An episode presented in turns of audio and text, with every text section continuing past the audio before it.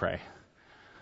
Father, we do come before you and thank you so much for this opportunity you've given us today to set aside our cares, our thoughts, to set aside the thoughts of ourselves and the things in our lives, to come and worship you, to come and sing your praises, to come and declare your excellencies. Lord, I, I do pray that we would continue to do so in our hearts as we hear your word, that you would work in our hearts that which is pleasing to you. Now, as we open up your word and look into it, I pray that you would grant us wisdom and insight into what you intended, and that we would be responsive, that we would not be self deceived and allow sin to blind our eyes and harden our hearts from what you're trying to tell us. May we be clean before you and receive your word implanted. So we thank you for this time and commit it to you now. In Jesus' name, amen. Well, if you're a true believer in the Lord Jesus Christ, I'm sure you have realized that following Jesus in this world is not always easy. That there are sufferings, that there are difficulties, that there are persecutions, that there are trials. Certainly we have difficulties and trials that are related to just the fact we live in a sin cursed world. And there are sinners around us, including ourselves. That certainly uh, lends to that. Everyone, believer and non believer, experiences that. But when you come to Jesus Christ and you desire to do His will, you desire to follow Him, you do the right thing, you're going to be, as Jesus would say, persecuted. He said, A slave is not greater than his master. You're going to be maybe misunderstood, persecuted, slandered, whatever it might be. We know that uh, following Jesus, uh, within that, there is difficulty. Jesus said, In this world you will have trouble, but take heart or take courage. I have overcome the world. Well, within our suffering for Jesus, we should be those who are rejoicing and happy, right? Well, that's not always the case. The reality is we're human beings. We're sinful. We have emotions. And when difficulties come, we can struggle. And we do struggle. And yet, we can have joy in the midst of suffering. We can't have joy in the midst of suffering. And today we're going to take a look at the Apostle Paul's words from Philippians chapter 1, where we're going to learn by his response to suffering. So would you turn your Bibles to Philippians 1, and we're going to be looking at verses 19 to 21. This is part of a larger section, so we're just picking it out. So I'll read through later on the entire passage. Uh, so keep that in mind. But it, it's a passage in which we have a wonderful verse that is a, a life verse of many.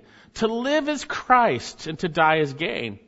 And that's a wonderful verse to have as a life verse, but so often we don't know that verse in its context.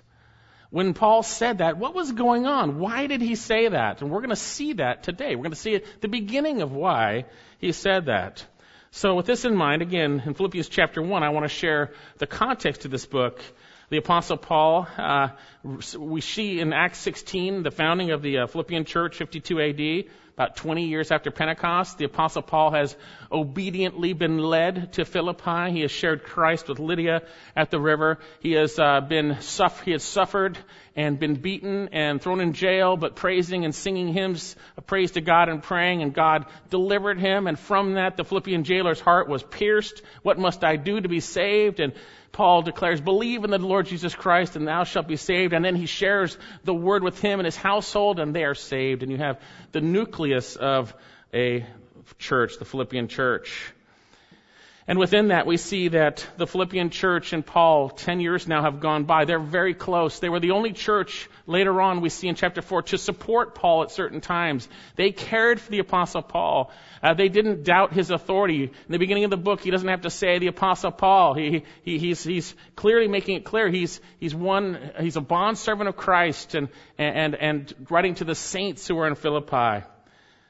The reality is they loved him and he loved them. And they were very concerned about him because he was in jail.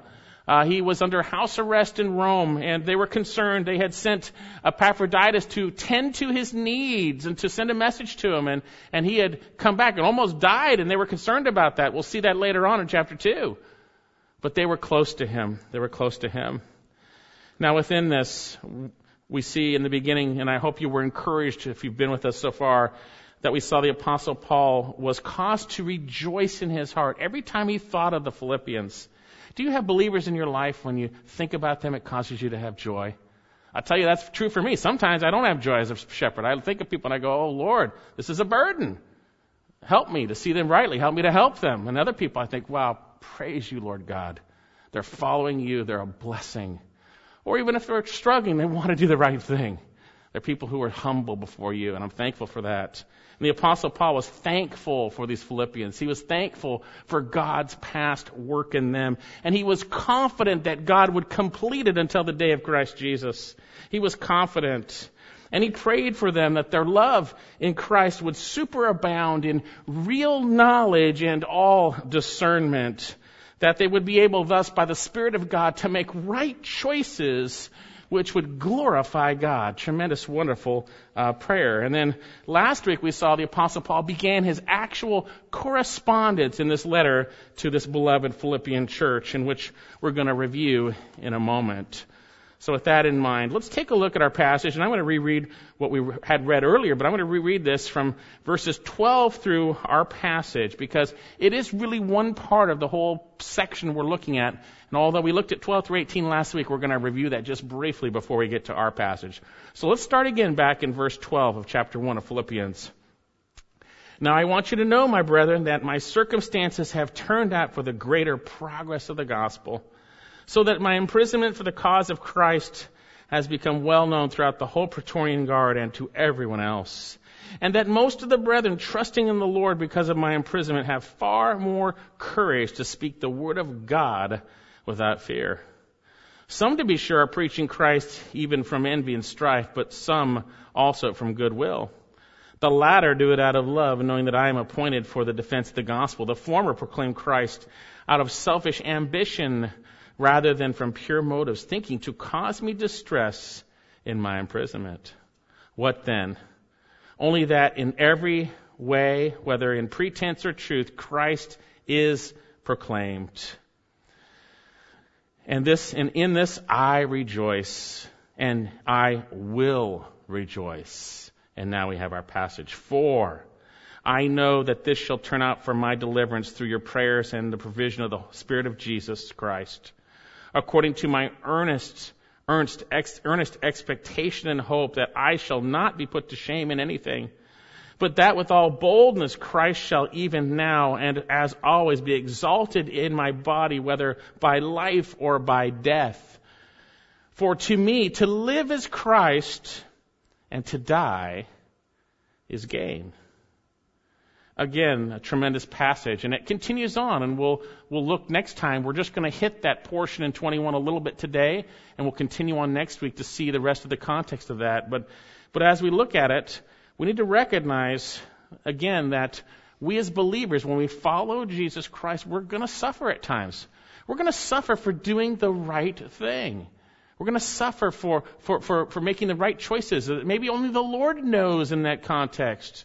We're going to be misunderstood, whatever it might be. And, and again, a servant is not greater than his master. We see what happened to our Lord Jesus Christ to the point at the end where, where he was crucified for obeying the, the, uh, the God's predetermined plan to be delivered up and to die for our sins. So how can we have true joy in the midst of suffering? How can you be joyful when things are not going good? How could you be joyful if you were imprisoned for the cause of Christ? How could one be joyful in that situation? I'm not saying we don't have sorrows. We do have sorrows, but Christians are the only ones who can have sorrows and be weeping over things and also be rejoicing in the Lord. How can that happen? Well, today we're going to learn from Paul's response to suffering and how we can have thus true joy in the midst of suffering.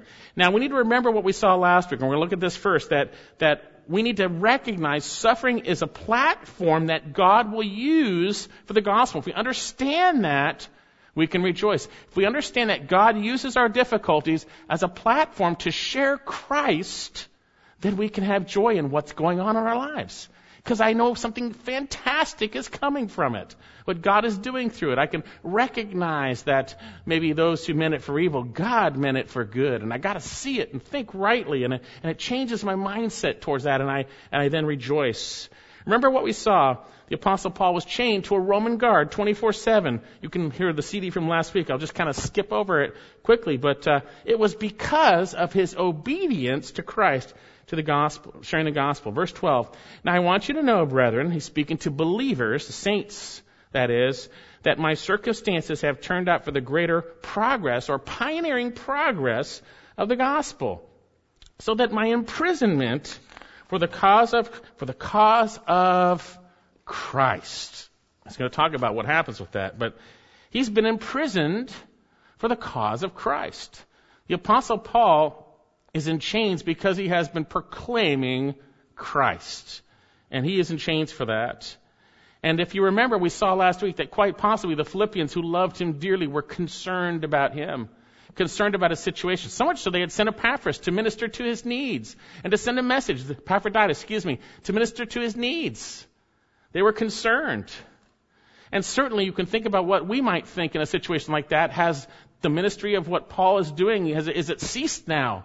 Is, is it on hold because he's in jail? What's, is, is the gospel going out anymore? It seems like this is not a good thing that's happening to Paul. And the apostle Paul wants to share how his difficult circumstances have brought about amazing, wonderful results. Now I want you to know, brethren, that my circumstances have turned out for the greater progress of the gospel, so that my imprisonment in the cause of Christ has become well known throughout the whole Praetorian Guard and to everyone else. This is quite an amazing statement. The Roman Empire was the empire of the world, of the known world at this time. And Paul is in Rome, and the Praetorian Guard were the emperor's personal elite bodyguards. There were several thousands of them, and they were stationed at his royal residences. And as we're going to see, the Apostle Paul was certainly close to Caesar's household because there were those in Caesar's household who came to faith, by the way. It's an amazing statement. Paul's chains have brought about the knowledge of Christ throughout the whole Praetorian Guard. Obviously, he's been sharing Christ having been chained to these soldiers, and the word is getting around. Why are you uh, been? Why have you been arrested, little Jewish man? And uh, well, let me tell you about that. Let me tell you about Jesus, right? And I'm sure he shared, and we know he did because people came to faith. They came to faith. And so within that, we see that there were many, and the whole Praetorian Guard had heard of Christ and then he says, even here, everyone else. Now that's possibly relating to Caesar's household, because in chapter 4, he says in 422, all the saints greet you, especially those who belong to Caesar's household. What a tremendous reality. There were those in the household of Caesar who came to faith in Jesus Christ. So Paul's chains, what one might think is, is hindering the ministry, that one might even say, as we might see later on, that wow, Paul must have sinned because he's in chains. Well, it, is it really hindering the ministry? Not at all. God has used it for this pioneering advance of what? The gospel. The gospel. And what is the gospel? It's the good news it's the good news that Jesus Christ, that God the Son, the Messiah King, took on human flesh, and that He died for our sins. We are sinners. And that He was buried and He rose from the dead. And whoever will call upon the name of the Lord will be saved. We are sinners in need of a Savior. You don't want to die in your sins. If you die in your sins, you will pay the penalty for your own sins forever in punishment. But Jesus Christ died for us, bearing our sins in his body. And he rose from the dead. His, his death was accepted by the Father. And he paid the full price. And if you're willing to humble yourself and turn and believe in God who became a human being and died for your sins and rose from the dead, you will be saved. And there were many in Rome who had come to faith because Paul was preaching the gospel, but he was suffering. But his suffering turned out for good because he had the right perspective. He wasn't there saying, oh, this is terrible. Uh, he wasn't. He was obviously, as we saw back with the Philippians, praising the Lord and sharing the gospel. So, first of all, we need to recognize that God uses things in our lives as a platform for us to give the reason why we have hope to give the reason why we hope, to share the truth of Christ if you're following Christ, if He is your life. If He is your life. And so we got to renew our minds in everything that goes wrong, even to the point of imprisonment, which is pretty bad, by the way. I don't think any one of you are imprisoned right now, but yet, maybe you've been imprisoned by uh, difficulty, something that God has allowed to come upon you, by, by someone sinning against you, whatever it might be. You are chained to these things, some type of a physical issue, whatever it might be. You're imprisoned by it, but God is not one that will not use it. He is one who will use it for His glory if you're willing to see it rightly. If you're willing to see it rightly. If you see it wrongly, we, as we do, confess and renew your mind. And renew your mind. And then last week we saw not only were Caesar's household saved, there was a tremendous outpouring of, of confidence within believers to share Christ also. Look at verse 14. And most of the brethren trusting in the Lord, we saw last week that really is not the word usually translated for faith or trusting. It's a different word. Most of the Lord, most of the brethren persuaded, in a sense, uh, to, to, in the Lord because of my imprisonment have far more encouragement to speak the word of God without fear to speak God's word. They've been, they've been encouraged. They have encouragement now there to, to speak God's word fearlessly. They see what God has done in Paul's life and the tremendous results of the gospel, and they have far more courage now to speak without fear. And indeed, we are a fearful people, aren't we? We, we, we think about the need for Christ to be shared and we say, have a crusade, right? We want someone else to do it, right? Because we don't want to go at times and speak to those around us the truth of Christ because we're afraid of how they might respond. But yet, when we see what God does through these things and what He does when He is in charge, when He is doing things, it gives us courage to speak the Word of God fearlessly when He opens those doors tremendous, wonderful results. And even Paul could rejoice. There were some who were trying to cause difficulty for him in his imprisonment. Some believers had wrong motives and they were trying to hurt Paul. We're going to see that. Look at verse 5, 15. Some, to be sure, were, are preaching Christ, even, even from, it's kind of the exception, even from envy and strife. Envy, oh, Paul's, they envy him. Never envy people in ministry, by the way. It's deadly. Don't do that. Don't envy pastors. I wish I could preach like him for the wrong reasons. No. I wish God be glorified with the gifts he's given me, right? We're all different parts, you know, hands, eyes, you know, thumbs, toes, right?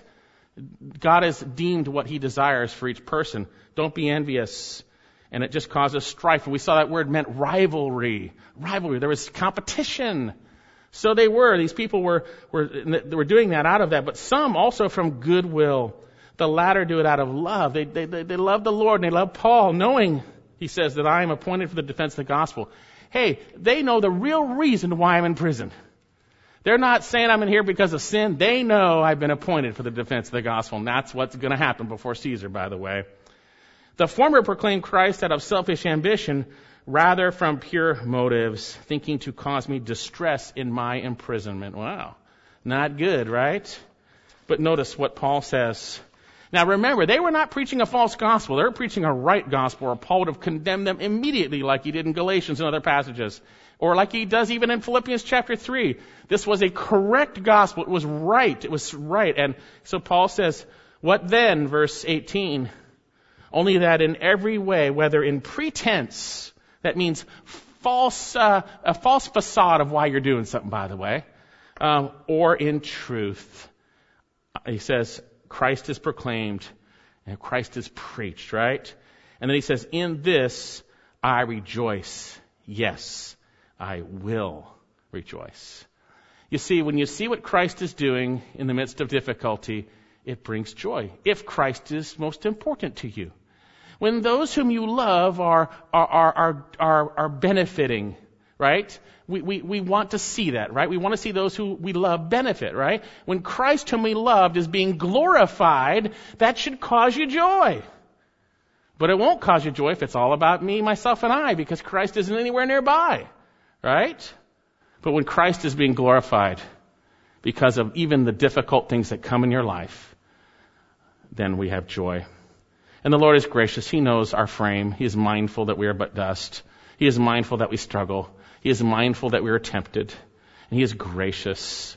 Turn to Him if you are struggling. Turn to Him if you have the wrong viewpoints. and confess that, and He will strengthen you. He will establish you. He will build you up. He will encourage you, and you will have joy in the midst of the difficulties that you have because Christ will open the doors for His Word. Okay, so how can we have joy in the midst of suffering? As we have seen, God uses suffering as a platform for the gospel and the fearless speaking of Christ. Now, secondly, we get into our passage today where we're going to see that when we know that God is magnified in our suffering, we will have joy. When we know God, the person of Jesus Christ, is exalted in our suffering, we will have joy. When He is magnified, we're going to see later on, the term means to make large. You see, we want to make ourselves large, right? It's all about us in our minds, but He wants to be magnified, not only in our hearts, but, but throughout his creation, as we're going to see. So notice what Paul says, verse 19. For I know that this shall turn out for my deliverance, that through, through your prayers and the provision of the Spirit of Jesus Christ, according to my earnest expectation and hope, that I shall not be put to shame in anything, but that with all boldness Christ shall even now and always be exalted in my body, whether by life or by death. For to me, to live is Christ and to die is gain. So then Paul rejoiced, first of all, in the primary and the, the, the, the, tremendous progress of the gospel through his chains and, and the, the empowerment of others to speak fearlessly and bold the word of God, even those who did it with the wrong motives. He rejoiced in that. And then look at here. He's going to explain something. Notice what he says here in verse 19. He says, For I know that this shall turn out for my deliverance. For I know. Now, this for is referring back to what he has just said. He's explaining what he has just said. He is referring back to what he has just mentioned. He's t- been talking about the fact that he is rejoicing in the context of what God is doing in his sufferings. He's rejoicing. In this, I rejoice in this. So he says, For I know, I know something that this shall turn out for my deliverance. This shall turn out for my deliverance. He knows something, and in Greek, the tense is something where he's known it already and he still knows it. It is solidified in his mind. He's known it and he knows it now. And he knows it now. Well, what does he know? He says that this shall turn out for my deliverance. Now, what is he talking about? There are two questions that arise from this that will help us understand this passage. First of all, what does the this that Paul knows refer to? I know that this will turn out. Well, what is this this, right? And then secondly, what does he mean by the term deliverance? Deliverance. Well, I believe, first of all, the term this probably refers to the circumstances surrounding his imprisonment that he rejoices about. I know that this, what has happened to me, and the results will turn out for my deliverance. Those things I rejoice in, this will turn out for my deliverance. Well, you might say, what do you mean by his deliverance? What does he mean by that? The, the Greek word deliverance here is uh, soteria. We usually translate it often salvation. It could speak of uh, uh, release or rescue you know, think of salvation. We're, we're, we're delivered from our sins, right? That's what salvation is. We were saved from our sins. So what is Paul saying? Is he saying, I know that what has happened through the gospel going out that I rejoice about is going to turn out for me being set free from my chains? Is that what he's saying? I don't think that's what he's saying. I don't think he's speaking of deliverance from his chains because later on he's going to say whether in life or death. He's going to go before Caesar and he's going to present the case of Christ. And he realizes he may die or he may live. He does not know. Now he has an inkling, we'll see later on, that he's going to be able to serve and minister to the Philippians. But he says whether in life or whether in death.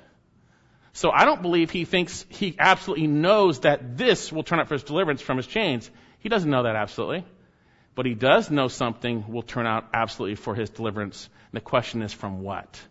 The question is, what is he being delivered from?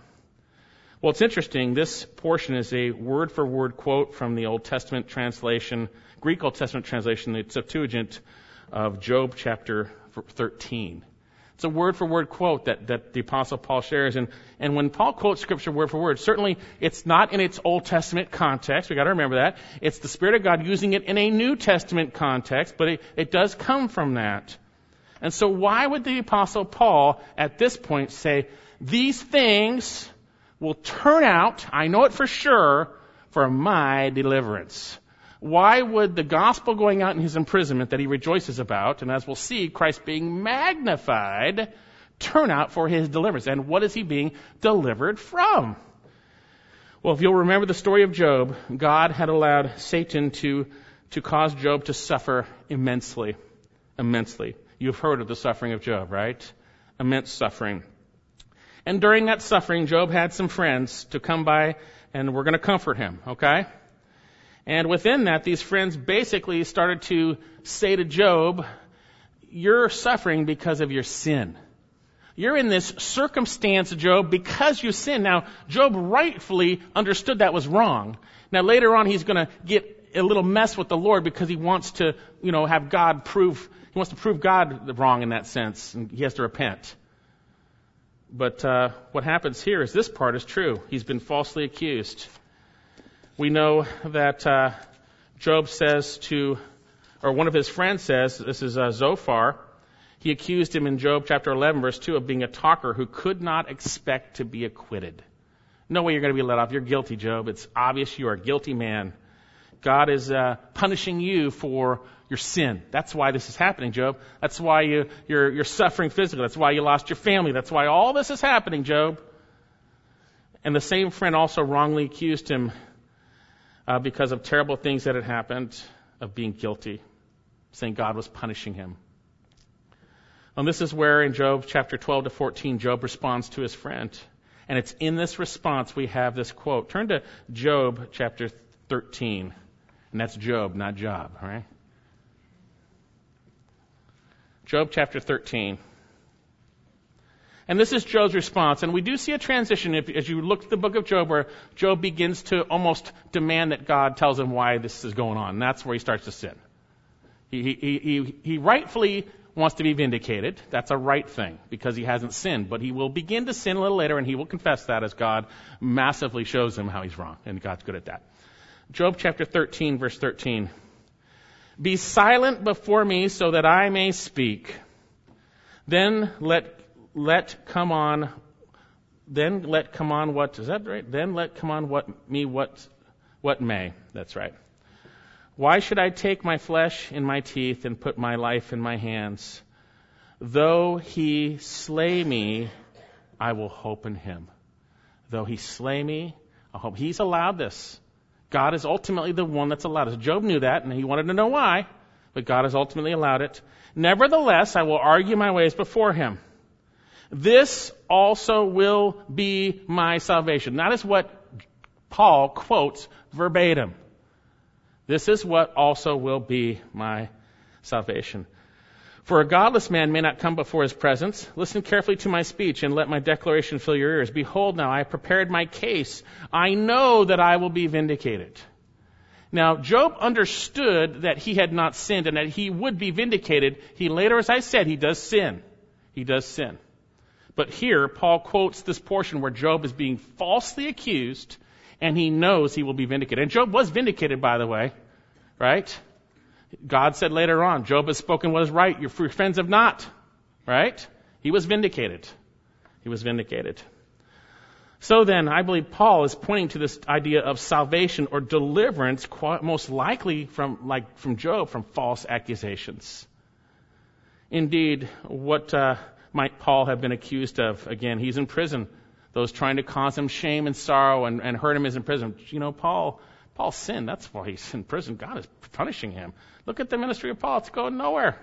He's in prison. Great apostle Paul, right? You know, you see that, you can see that, right? But as we know, the apostle Paul says this, the gospel going out in my imprisonment, this, God working through this to make people bold to share Christ fearlessly this shall turn out, I know, for my vindication. this shall turn out for my vindication. And notice there's one other aspect of this deliverance I want you to see, which we'll just briefly touch on and look at in a moment. Uh, for I know that this shall turn out for my deliverance through your prayers and the provision of the Holy, the provision of the Spirit of Jesus, and we're going to Christ. We're going to see that in a minute.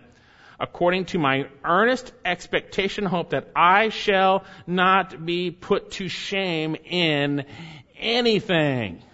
I'm not going to be ashamed. To live as Christ, to die as gain. I've been doing the right thing, suffering for it. I will not be ashamed. Right? I know it'll turn out for my vindication, my deliverance. I know that. And brothers and sisters, when you're following Jesus, you're doing the right thing and you are suffering for it, trust the Lord. Because he is working gloriously through those situations. And he will vindicate. Remember Isaiah 54:17, no weapon that is formed against you shall prosper, and every tongue that accuses you in judgment, you will condemn. This is the heritage of the servants of the Lord, and their vindication is from me, declares the Lord. Remember that. Remember that. Paul is confident this will turn out for his deliverance. And so with that, notice in his confidence, he knows he will not be ashamed. But isn't that arrogant? I won't be ashamed. I, am confident I'll be delivered. Isn't that an arrogant statement? Isn't it arrogant to say I know something absolutely for sure? Isn't that arrogant? Well, the answer comes from the fact that it's not because his confidence is not in himself. His confidence is in the Lord.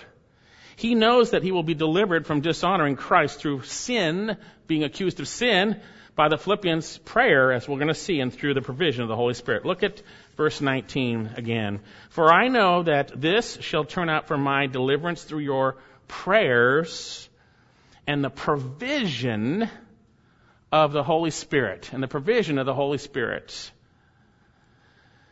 This is an amazing statement. Amazing statement. We have here, Paul knows uh, that the means in which God would accomplish this deliverance was by prayer and the Spirit of God. By prayer and the Spirit of God. He says, For I know that this shall turn out for my deliverance, first of all, through your prayers. The Apostle Paul recognized God, that, that he just doesn't go out and plot along in his own steam what, what God has gifted him to do. He knows it only happens in the context of prayer. And he says, I know it's going to happen through your prayers. And the word here is entreaties. For your prayers for me. I know Philippians, you are praying for me, and I know God is going to answer those prayers. And it's going to turn out for my deliverance. For my deliverance. And that deliverance, what we're going to see ultimately will be his bold proclamation. The implication is before Caesar. Bold proclamation. Paul is confident that God answers prayers according to his will. And brothers and sisters, this passage tells us what part prayer plays in regard to the suffering of fellow believers. When you've got other believers suffering around you, pray for them. Pray for them that, that God would be magnified in their circumstances, that He would be exalted in their suffering, that He would be, be boldly proclaimed as the Lord opens the door in the difficulties. So often we pray simply, help so and so get through this. Well, yes, of course, but pray that God would be glorified in it. God be glorified in it. So often we don't want to tell others about our trials so that they can pray. What might others think? Well, that's just pride. And we all understand that we're all tempted, right? So we suffer alone. Rather than asking for prayer, pray for me. The situation's going on. I pray that Christ would be magnified. Pray for me in this, that I would be nothing and Christ would be exalted. I'm tempted to think about myself. Pray for me. Pray for me. And you know that brings joy. The Apostle Paul was not shy of asking for prayer. Turn to Ephesians chapter 6. Again, it's just pride when we don't ask for prayer. Now, if someone takes it wrong, who cares? Obey the Lord and leave it in His hands, right? Leave it in His hands. Of course, you share it wisely with discernment. Ephesians chapter 6, verse 18. With all prayer and petition at all times, or excuse me, with all prayer and petition, pray at all times in the Spirit. And with this in view, be on the alert with all perseverance and petition for all the saints. Be on the alert. Pray for the saints. Right? And notice what he says, verse 19. And pray on my behalf. What? Now he's in chains. What does he ask for? That utterance may be given to me in the opening of my mouth that to make known with boldness the mystery of the gospel for which I am an ambassador in chains, that in proclaiming it I may speak boldly as I ought to speak. Pray for me. The context is I'm going before Caesar. I'm going before Rome. Pray that I will speak boldly Christ.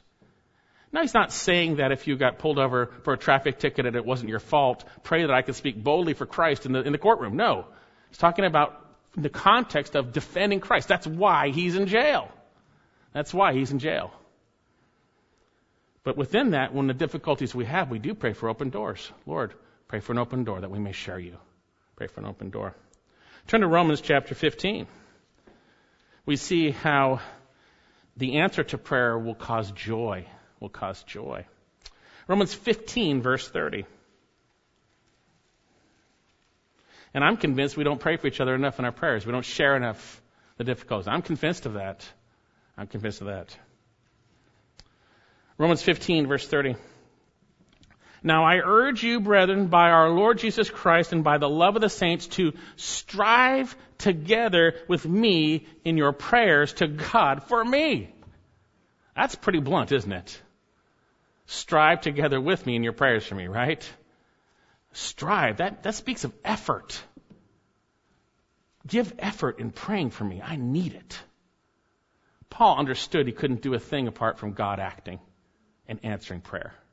Strive in your prayers for me. And then notice what he says. He says here, that I may be delivered from those who are disobedient in Judea, and that the service, my service in Jerusalem may prove to be acceptable to the saints, so that I may come to you in joy by the will of God, and by the refreshing, and find refreshing rest in your company. Pray. Pray. Folks, if you really know the Lord, then you know you need Him for everything. The Apostle Paul didn't say, Hey, I, I got the gifting, I'm good to go. Pray for me. Pray for me to be delivered. Pray for me to speak as I ought to speak. Folks, we can't do anything. Although the Lord's gifted me to preach, I can't do it. I know that so clearly. There are some of you who know that I ask every Sunday, pray for me. For me. Every Sunday. The reality is I can't do it.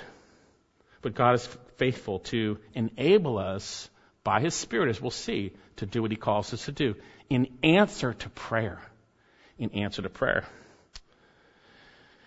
You see, the fervent, effective, effective, fervent prayer of a righteous man availeth much. James chapter 5, 16. And the apostle Paul was confident that through the prayers of these Philippians, and then notice what he says, something else. He says, For I know this shall turn out for my deliverance through your prayers and the provision of the Spirit of Jesus Christ. He says the Spirit of Jesus Christ. We see the Spirit of Christ also in Romans. That's the Holy Spirit. But it's more personal. The Spirit of Jesus Christ. And notice what he prays. He prays that through their prayers, or that he shares that he knows that through their prayers, there's going to be provision. The provision of what? The Spirit of Jesus Christ.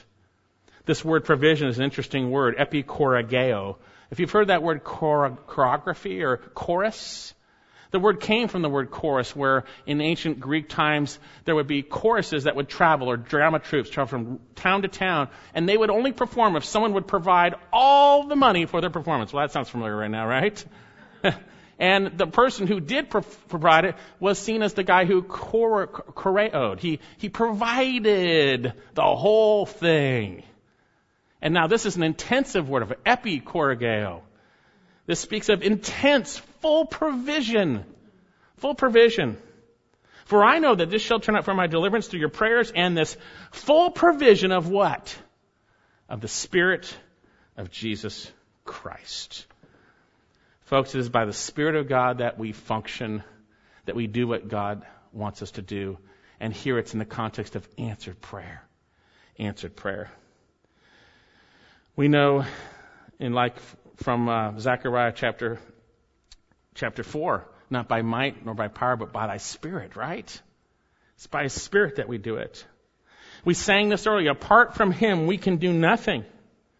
Within ourselves, we are totally inadequate, and we have to realize that. But that doesn't stop. Then we trust God, knowing through prayer and his provision, he's going to do what he says he's going to do. Remember those in Acts chapter 1, what Jesus said to those? He wanted them to wait, by the way, to wait for the Spirit of God, because you need the Spirit of God, and he wanted them to pray, right? And you notice what he said before? He said in Acts 1 8, But you shall receive power when the Spirit, when the Holy Spirit comes upon you, and you shall be my what? Testifiers. It's the Spirit of God that gives us power to testify of Jesus. John chapter 14, we see very clearly in John 14, Jesus says, on the night he was betrayed, the things I have spoken to you, to his apostles, while abiding with you, but the Helper, the Holy Spirit, who is from the Father, will, who the Father will send in my name, he will teach you all things and will bring to your remembrance all that I said. The Spirit of God teaches us the Word of God and brings us remembrance of the Word of God when we need to remember it. John chapter 15, it talks about the Spirit that proceeds from the Father, He will bear witness of me, and you will bear witness also, Jesus says. Remember Philippians 4, I can do all things through Christ who strengthens me. Paul knew he would be delivered for sure because of their prayers and God answering those according to his will and the provision of the Spirit of Jesus Christ. Oh, brother and sister, how often we do not pray, how often we do not seek Him to move according to His will, how often we are not confident that when we do pray according to His will, He will enable us by His Spirit to do what He has called us to do. Some of you know me, every once in a while I start listening to music and I start listening to the same music all over the time, over and over again, you hear the same songs, right? And then a few months later, over and over again, the next same song, right? Well, there's this one song, and it talks about the simply marvelous, supernatural awesome power of prayer. It's a great song. The reality of God's answer to prayer. Tremendous. It's the Spirit of God in the context of prayer that gives us the ability to share the life changing truths of Jesus Christ. And He does that in the bed or the, the, the, the, the fertile soil of difficulty. Difficulty. The very circumstances of our suffering are used to advance the word, if we're seeing things rightly and praying and trusting the Lord.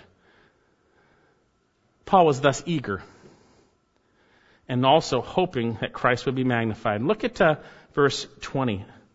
He says his deliverance is going to turn out, and this is going to be according to, through the prayers and the Spirit, the Spirit of God, provision, that ample provision, according, verse 20, to my earnest expectation and hope that I shall not be put to shame in anything, but contrast with that, but with, with all that, with all boldness, Christ shall even now, as always, be exalted in my body, whether by life or death. Paul knew the circumstances would turn out for his deliverance according to their prayers and the Spirit of God. And then here, according to the earnest expectation and hope that he will not be put to shame in anything. Ultimately, that he would be obedient to the Lord, that he would not be shamed, as we will see. He would not be shamed for shrinking back. He would not be shamed for sinning, but that he would actually speak the Word of God. This term earnest expectation is made of three Greek, word, three Greek words, away, ahead, and to watch. It speaks of someone who is outstretched, turning away attention from everything to one thing. My earnest expectation, and this is in his trial, is he's going to, instead of being ashamed, he's going to boldly proclaim Christ because people are praying for him and God's Spirit is going to enable him to do it. That's confidence in Christ. And it's not presumption. It's not presumption because he knows he has been appointed for the defense of the gospel. He knows that. Earnest expectation, and also he says hope. This is real hope. Hope that is genuine hope, like we see in Romans. Hope in things that truly will come about because God has promised it. Paul will not be put to shame. The term speaks of being disgraced among defeat. He's not going to be put to shame. Brothers and sisters, when we suffer, when we're accused, when we're wrongly shamed by others, we need to prayerfully trust Jesus Christ with genuine hope that ultimately we will not be put to shame in anything when we trust Him, right? We trust Him. And notice the contrast. But, middle of verse 20, but that with boldness. Instead of being ashamed, shrinking back, boldness. But with boldness, Christ shall even now, as always, be exalted in my body, whether by life or by death. But that with all boldness. Now, first of all, I want you to see this word exalted. Be exalted in my body. He's talking about what I do. He's not talking about, you know, shirts that say Jesus is, is Lord. He's talking about what he does in his flesh. That Christ would be exalted. And the context is speaking, as we'll see, with all boldness he says that Christ will be exalted. Now, some of your versions may not have exalted. I think a better translation is magnified. Magnified. The term is in Greek megaluno. Sounds great, doesn't it? Magnified. Uh, the term uh, megaleos means magnificent, right? It means to make large, to make large, to declare great that with all boldness Christ even, shall even now, as always, be magnified in my body, whether by life or death, in what I do in the flesh. And this term boldness is very interesting because it helps us understand what he's talking about exactly because he says with all boldness means literally speaking all things. It speaks of the idea of freedom of speech and courage. That I would speak fearlessly with all boldness instead of being put to shame. That Christ will be magnified in my body as I speak boldly of Jesus. You see, Paul was about proclaiming Christ. Philippians 1.18 earlier, what then? Only in, in every way, whether pretense or truth, Christ is proclaimed. And in this I rejoice. Yes, I will rejoice. Colossians 1.28, and we proclaim him, admonishing every man and teaching every man with all wisdom that we may present every man complete in Christ. Right? Folks, there are far too many believers trying to manipulate people into the kingdom rather than relying on answered prayer and the power of the Spirit to speak of Jesus boldly. For I know that this shall turn out for my deliverance through your prayers and the provision of the Spirit of Jesus, according to my earnest expectation and hope that I shall not be put to shame in anything, but that with all boldness Christ shall even now and always be exalted in, in my body, whether by life or by death. Brother and sister, when Christ is exalted, he is shown to be who he is. When he is he is shown to be rightfully in his glorious magnificence. You see, we have a magnificent God who took on human flesh, who bore our sins instead of us having to pay the penalty. He died for us and he went in the, in the grave and rose from the dead. We have a magnificent God.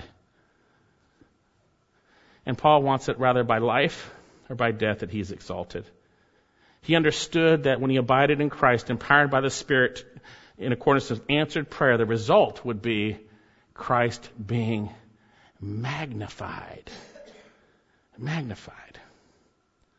Brother and sister, right now, the world thinks little of Christ. He is irrelevant, and his glorious work on the cross to bring forgiveness is irrelevant to them. He is not magnified in their view. But as we've seen, God uses our suffering and more specifically answers to spirit prayers by and, and empowerment by His Spirit to boldly proclaim Him that He would be magnified. Maybe that's why you're going through what you're going through, so that people will see there's something different in your life and Christ will be magnified. Magnified. We are the only people who have true hope no matter what we go through. Yet when we sin in response to our trials, having a pity party, getting angry, when we don't see them through what God has declared and for why He has allowed, Christ is not magnified. And we are, in a sense, worthy of shame in that moment. But we can confess that and be forgiven immediately. and set to have Christ magnified. Pray for me in this circumstance that Christ would be magnified. Magnified. Indeed, here in our passage, instead of being put to shame because of answered prayer, Paul fully expects to be empowered by the Spirit to boldly proclaim Christ, whether he lives or dies. Whether he lives or dies. Let me ask you this. Is it your desire to magnify Christ, to make him large, to exalt him through your life and maybe your words when God opens the door? Look at what Jesus has done for me.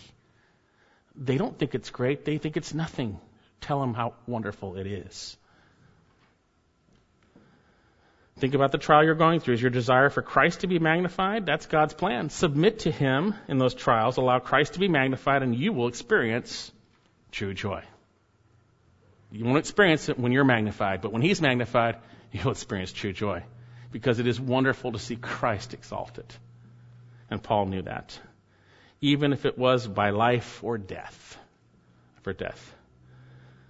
So how can we remain joyful in the midst of suffering when we recognize God uses these trials to, for an, a platform for the gospel where He uses them to magnify Christ? We can rejoice. And in that, we rejoice. Now, what's the ultimate reason Paul could have such confidence? Well, we're going to see for him to be living is Christ and to die is gain. Look at, he explains in verse 21, and, and just a heads up, we're just going to touch this right now. This, there's not, there's not enough time to go through this. We're going to go through this next time, but we're just going to touch this. He says, for to me, verse 21, to live is Christ and to die is gain. For, he's explaining, right, how, whether by life or death, Christ is going to be exalted, right? Christ will be exalted whether I live or die through the bold proclamation because of this reason. This reason. And notice this is the better translation. This is a little translation. I like this better. For to me to be living, Christ. To die, gain. For to me to be living, present tense, Christ. To die, point in time, gain. Right? That's Paul's perspective. This is what is going on inside of the head of Paul. He wants Christ to be magnified whether he lives or die because, or why? For to me, to be living is Christ. Is gain. Now, to understand what it means to live, uh, be living Christ, we need to look at some of the alternatives. For some, to be living is obtaining wealth. For some to be living, it is getting out of debt. For some to be living, it is seeking pleasure. For some, it is sports. For some, it is fame or recognition. For some, to live is to work. For some, to live is power. For some, to live is church. For some, to live is ministry. For some, to live is family. For some, to live is friends. For some, to live is fellowship. And I posit to you, if this is the case for any of you, you have some idols to deal with. Little children, guard yourself from idols. Guard yourself from idols. That's why so many believers rarely experience true joy because they live for other things. Now, folks, it doesn't mean we don't love church, fellowship, friends. Doesn't mean we don't work or relax at times. It just means in all we do, Christ is the center of my thinking. He's what I think about in these things. To live is about Jesus. It's about Jesus. I think about Him in the midst of everything. I talk with Him. I walk with Him. Enoch walked with God and God took him. As I go through each thing, I'm thinking of Christ. I'm thinking of Him. I want Him magnified. To be living for the believer is Christ. He is our life. And our life is hidden in Him. Colossians 3. And within that, if you want the Lord to be magnified, lifted up, His name blessed and glorified, praised, then you're going to rejoice because that's His will, that Christ is magnified, that Christ is glorified in my life and in your lives. So what if we're not this way?